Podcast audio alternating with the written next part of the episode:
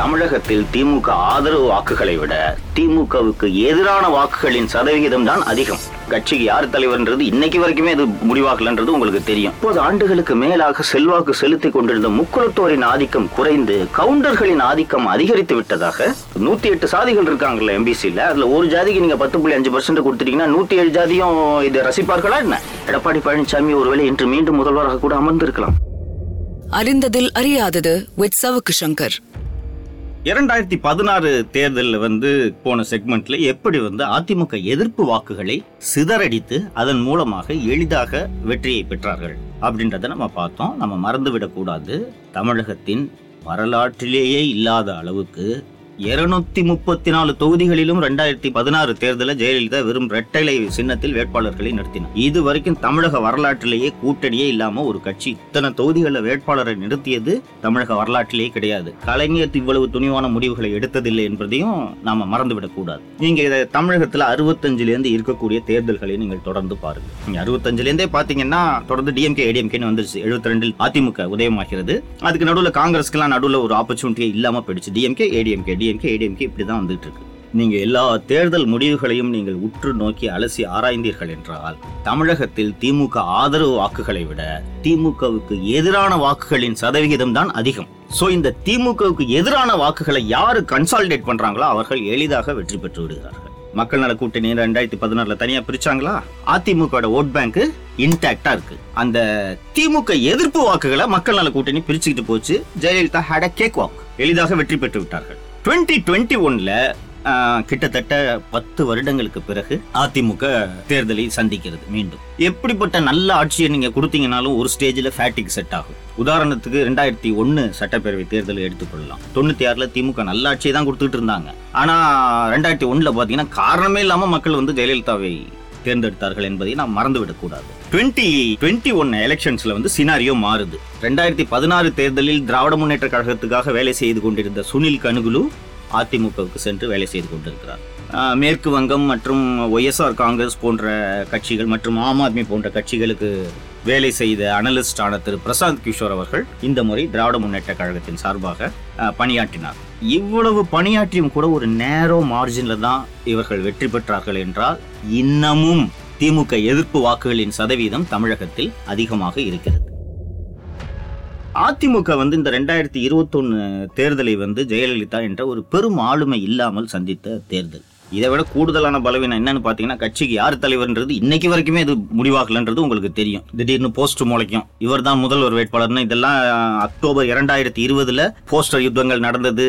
AIADMK head குவார்ட்டர்ஸ்ல கூட்டங்கள் பிரச்சனைகள்லாம் சலசலப்புகளோடு நடந்ததெல்லாம் நம்ம செய்திகளில் பார்த்துருக்கோம். ஸோ அவ்வளவு குழப்பமான சூழ்நிலையில நீடிச்சது. இது போக வந்து அதிமுகவில் ஒரு சதவீத வாக்குகளை பிரித்து டிடிவி தினகரன் தனியாக ஒரு அமைப்பை நடத்தி கொண்டிருக்கிறார். அவர் ஒரு தேர்தலை சந்தித்து கொண்டிருக்கிறார். தேர்தலில் போட்டியிட போகிறார் அதற்குள் சிறையிலிருந்து வெளியே வந்து விடுவார் என்று எதிர்பார்த்த திருமதி சசிகலா அவர்கள் தேர்தலுக்கு சற்று முன்னதாக நான் அரசியலிருந்து விளைக்கிறேன் அப்படின்னு சொல்லிட்டு அவர் அறிவித்து விட்டார். ஸோ இது ஒரு குழப்பத்தை கூடுதலாக ஏற்படுத்தியது. இதையெல்லாம் மீறி அதிமுக வந்து பாமக பாஜக மற்றும் புதிய தமிழகம் போன்ற கட்சிகளோடு கூட்டணி சேர்ந்து அதிமுக தனிப்பட்ட முறையில் அறுபத்தாறு இடங்களில் வெற்றி பெற்றதுன்றது அத்தனை எளிதான வெற்றி என்று நாம் நினைத்து விட முடியாது. இதற்கு ரொம்ப முக்கியமான காரணம் எளிதான காரணம்னு சொல்ல போனோம்னா அதிமுகவுக்கு இருக்கக்கூடிய இந்த இரட்டை இலை என்ற சின்னத்தின் பலம். ஆயிரத்தி பதிமூணு ஆண்டுகளுக்கு பிறகு ஆயிரத்தி தொள்ளாயிரத்தி எண்பத்தி ஒன்பது தேர்தலில் அதிமுக ரெண்டாக உடைஞ்சு சேவல் ரெட்டைபுரா என்று அது பிரிந்த போதுதான் கலைஞர் எளிதாக வெற்றி பெற்றார் என்பதையும் நாம் மறந்துவிடக் கூடாது சோ இன்னமும் வந்து இரட்டை இலையோட பவர் வந்து அதிகமாக இருக்கு. சரி இவ்வளவு பவர்லாம் அதிகமா இருந்து ஏன் எடப்பாடி பழனிசாமி தோற்றார்? என்ன ரீசன்னா தமிழகத்தில் இதுவரை வெற்றி பெற்ற தலைவர்கள்னா யாரு? நமக்கு தெரிஞ்சது நாலு ஐந்து பேர் தான் பக்தவச்சலம் காமராஜ் முதலமைச்சராக இருந்தவர்களை சொல்கிறேன். பக்தவச்சலம் காமராஜ் கலைஞர் மற்றும் செல்வி ஜெயலலிதா அவர். இந்த செல்வி ஜெயலலிதா கலைஞர் இவங்க ரெண்டு பேரும் தான் அதிக காலம் தமிழகத்தை ஆண்டவர்கள் அண்ட் கூடுதலாக எம்ஜிஆர். மறந்துவிடக்கூடாது. இவங்க மூணு பேருமே நீங்க கவனிச்சு பார்த்தீங்கன்னா மைனாரிட்டி கம்யூனிட்டின்றதை நீங்க மறந்து விடக்கூடாது இந்த மைனாரிட்டி கம்யூனிட்டி ஏத்துக்கிறதுல மெஜாரிட்டி கம்யூனிட்டிக்கு ஒண்ணுமே சிக்கல் இருக்காது. ஒரு மைனாரிட்டி கம்யூனிட்டின்றப்போ இந்த பக்கத்தில் இருக்கவங்களுக்கும் எதிர்ப்பு இருக்காது அந்த பக்கத்தில் இருக்கவங்களுக்கும் எதிர்ப்பு இருக்காது. எளிதாக அவங்களை ஏற்றுக்கொள்வார்கள். கலைஞர் அவர்கள் இசைவேளாளர் சமுதாயத்தை சேர்ந்தவர் ஜெயலலிதா பார்ப்பன சமூகத்தை சேர்ந்தவர் எம்ஜிஆர் அவர்கள் மலையாளி மேனன் என்பதெல்லாம் நமக்கு தெரியும். எடப்பாடி பழனிசாமி கவுண்டர் என்ற மிகப்பெரிய செல்வாக்கு பெற்ற ஒரு சமூகத்தை சேர்ந்தவர். அதிமுகவுக்கு வந்து அனைத்து சமுதாயத்தினருடைய வாக்குகள் வந்து அவர்களுக்கு இருந்தாலும் கூட அதிமுக வந்து எடப்பாடி பழனிசாமி அவர்கள் தலைமையில் ரெண்டாயிரத்தி பதினேழுலேருந்து அந்த நடந்த ஆட்சியில் கிட்டத்தட்ட நான் முப்பது ஆண்டுகளுக்கு மேலாக செல்வாக்கு செலுத்தி கொண்டிருந்த முக்குலத்தோரின் ஆதிக்கம் குறைந்து கவுண்டர்களின் ஆதிக்கம் அதிகரித்து விட்டதாக ஆஹ், மக்களிடையே ஒரு கருத்து பரவியது. அது ஓரளவுக்கு உண்மையும் கூட. ஏனென்றால் அதிமுக பெற்ற பெரும் வெற்றி எங்கேன்னு பார்த்தீங்கன்னா அந்த கொங்கு வெஸ்டர்ன் பெல்ட்டில் தான் அவர்கள் அதிக அளவில் பெற்றிருக்கிறார்கள். இதை விட திமுக ஜெயிச்சதுக்கு இன்னொரு முக்கியமான காரணம் இருக்கிறது. என்ன காரணம் அப்படின்ட்டு பார்த்தீங்கன்னா இந்த இறுதி நேரத்தில் வெறும் தேர்தலை மனதில் வைத்து வன்னியர்களுக்கு பத்து புள்ளி ஐந்து சதவீத உள் ஒதுக்கீடை தேர்தலுக்கு சற்று முன்னதாக இன்னும் சொல்ல போனால் தேர்தல் அறிவிப்பு வெளிவரும் நாள் அன்று சட்டப்பேரவையில் அது மசோதாவாக கொண்டு வரப்பட்டு ஆளுநரின் ஒப்புதல் பெறப்பட்டது. இந்த வன்னியர் சமூகத்துக்கு வந்து இந்த பத்து புள்ளி அஞ்சு சதவீதத்தை கொடுப்பதன் காரணமாக பாமக மற்றும் வன்னியர்களின் அனைத்து வாக்குகளும் நம்மிடம் வந்துவிடும் என்ற எண்ணத்தில் தான் திரு. எடப்பாடி பழனிசாமி அவர்கள் அவசர அவசரமாக அந்த சட்டத்தை கொண்டு வந்தார். மாறாக அது என்ன விளைவு? அது அந்த காம்பினேஷன் எங்க வந்து அது ஒர்க்காச்சுன்னு கேட்டீங்கன்னா வன்னியர்களும் கவுண்டர்களும் வசிக்கக்கூடிய பகுதிகள் இருக்குல்ல. சேலம் தருமபுரி கிருஷ்ணகிரி இது போன்ற அந்த ஏரியால தான் இந்த காம்பினேஷன் ஒர்க் அவுட் ஆயிருக்கு. வன்னியர்கள் அதிகம் வசிக்கக்கூடிய வட தமிழ்நாட்டில் என்ன நடந்துருச்சுன்னு கேட்டிங்கன்னா ரிவர்ஸ் கன்சாலிடேஷன் நடந்திருக்கு. அதாவது வன்னியர்களை மட்டும் என்ன எல்லா கட்சியும் போட்டு அதுவும் குறிப்பாக அதிமுக வந்து இப்படி மடியில் போட்டு தாளாட்டுது. அவர்களுக்கு மட்டும் இருக்கிற ரிசர்வேஷனில் பத்து புள்ளி அஞ்சு பர்சன்ட் கொடுத்தா மற்றவங்கலாம் எங்கே போகிறது அப்படின்னு வன்னியர்கள் அல்லாத இதர சாதியினரும் விடுதலை சிறுத்தைகளை சேர்ந்த பழைய சமூகத்தினரும் ஒட்டுமொத்தமாக திமுக பக்கம் திரும்பியதால் தான் நார்த்தில் வந்து அதிமுகவில் பெரிய வெற்றி பெற முடியவில்லை. இது ஒரு முக்கியமான காரணம் அதிமுகவோட தோல்விக்கு. ரெண்டாவது முக்கியமான காரணம் நீங்க ரெண்டாயிரத்தி பதினாலுல எடுத்துக்கிட்டீங்கனாலும் சரி இன்று வரை இந்தியாவில் வேறு எந்த மாநிலத்திலும் இல்லாத அளவுக்கு தமிழகத்தில் பிஜேபி எதிர்ப்பு உணர்வு மிக கடுமையாக இருக்கிறது என்பதை நாம் மறந்துவிடக் கூடாது. சோ இந்த பிஜேபியோடு அதிமுக வைத்த கூட்டணி அவர்களின் வெற்றி வாய்ப்பை ஒரு கணிசமான அளவுக்கு பாதித்தது என்று சொன்னால் அது மிகையாகாது. ஏன்னா நிச்சயமா வந்து அந்த பிஜேபியை வந்து ஒரு லயபிலிட்டியா தான் வந்து அவர்கள் பார்த்தார்கள்.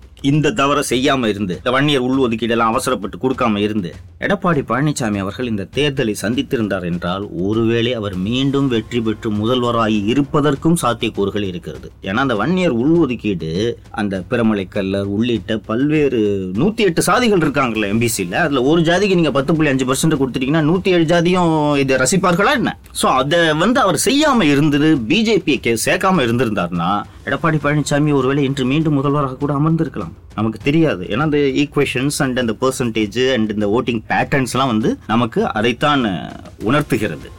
இது ஒரு லைபிலிட்டி பட் இன்னொன்று இந்த அறுபத்தாறு சீட்டும் ஏன் கிடச்சிச்சின்னா பிஜேபியை இருபது சீட்டோட ரெஸ்ட்ரிக்ட் பண்ணார் எடப்பாடி பழனிசாமி அதை நம்ம மறந்துடக்கூடாது. பிஜேபி வந்து நெகோசியேஷன் எல்லாம் ஆரம்பிச்சது நாங்கள் இந்தியாவில் பெரிய கட்சி பதினெட்டு மாநிலத்தில் ஆட்சியில் இருக்கோம்னு சொல்லிட்டு திரு எல் முருகன் அவர்கள் அப்போது தலைவராக இருந்த திரு எல் முருகன் அவர்கள் தொண்ணூறு சீட்டுகளில் பேச்சுவார்த்தையை தொடங்கினார். நாங்கள் பெரிய கட்சிங்க அப்படின்ட்டு. எடப்பாடி பழனிசாமி முடியவே முடியாதுன்னு சொல்லி இருபதுல நின்னதுனால தான் அறுபத்தாறாவது வாங்கினாங்க. இல்லைன்னா இன்னும் மோசமான நிலைக்கு அவர்கள் தள்ளப்பட்டிருப்பார்கள். இதுதான் நம்ம இந்த ரெண்டு தேர்தல்கள்லையும் அலசியதில் நமக்கு கிடைத்த முடிவுகள்.